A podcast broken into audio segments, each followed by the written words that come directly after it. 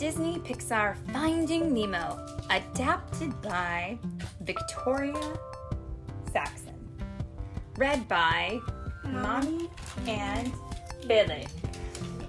Now, most of you who are reading this book or listening to this book probably live above the sea, but others live underwater.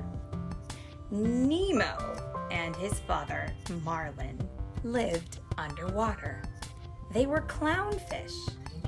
Now, because they were clownfish, they were small, but other fish were big. Marlin was scared of the big fish, so he always kept Nemo close to him, tucked safely inside their home. But today was Nemo's first day of school. He was very excited. On the way there, he saw a spotted fish and a striped fish. He saw angry fish and happy fish. Mr. Ray, the science teacher, took Nemo's class on a field trip. Nemo and his friends sneaked away and swam to the really deep water. Marlin chased after Nemo and scolded him. Nemo was angry that his father had embarrassed him in front of his new friends, so he swam and swam and swam way up to the surface of the ocean until he touched a a boat.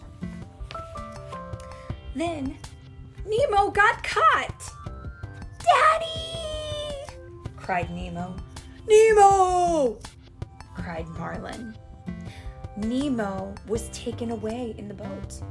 Marlin tried to save his son, but the boat sped away so fast it soon disappeared. Nemo was gone. But Marlin would not give up. The only thing on his mind now was finding Nemo. Looking for help, Marlin swam into all sorts of fish. They pushed him and shoved him, they bumped into him. Soon, Marlin was knocked aside. One friendly fish named Dory swam up to him, see if Marlin was okay. She was a little bit silly and she couldn't remember very much, but she was happy to help Marlin. Together, Dory and Marlin met a shark. Marlin was scared, but Dory thought it was very nice of the shark to invite them to a party. The party was for sharks who were trying not to eat fish. Luckily, they did not eat Marlin and Dory. Marlin kept searching for Nemo. He and Dory found a scuba mask that belonged to the diver who had taken Nemo. They swam down into a very deep, dark place to get it. Then they saw. The light was attached to a very mean anglerfish, but it helped Dory read an address written on the mask. Then the two friends swam away before the anglerfish could eat them. And now Marlin knew where to find Nemo 42 Wallaby Way, Sydney. Dory was so excited that she repeated the address over and over and over. She says, 42 Wallaby Way, Sydney. 42 Wallaby Way, Sydney. 42 Wallaby Way, Sydney. Soon, Marlin and Dory met some moonfish. The moonfish made funny shapes. They pointed towards 42 Wallaby Way, Sydney. Some friendly turtles gave Marlin and Dory a ride. Do you remember his name? Righteous! it's Crush. He says righteous. Marlin told the story of his search for Nemo, and the news spread across the ocean. Even Nemo heard about it at 42 Wallaby Way, Sydney.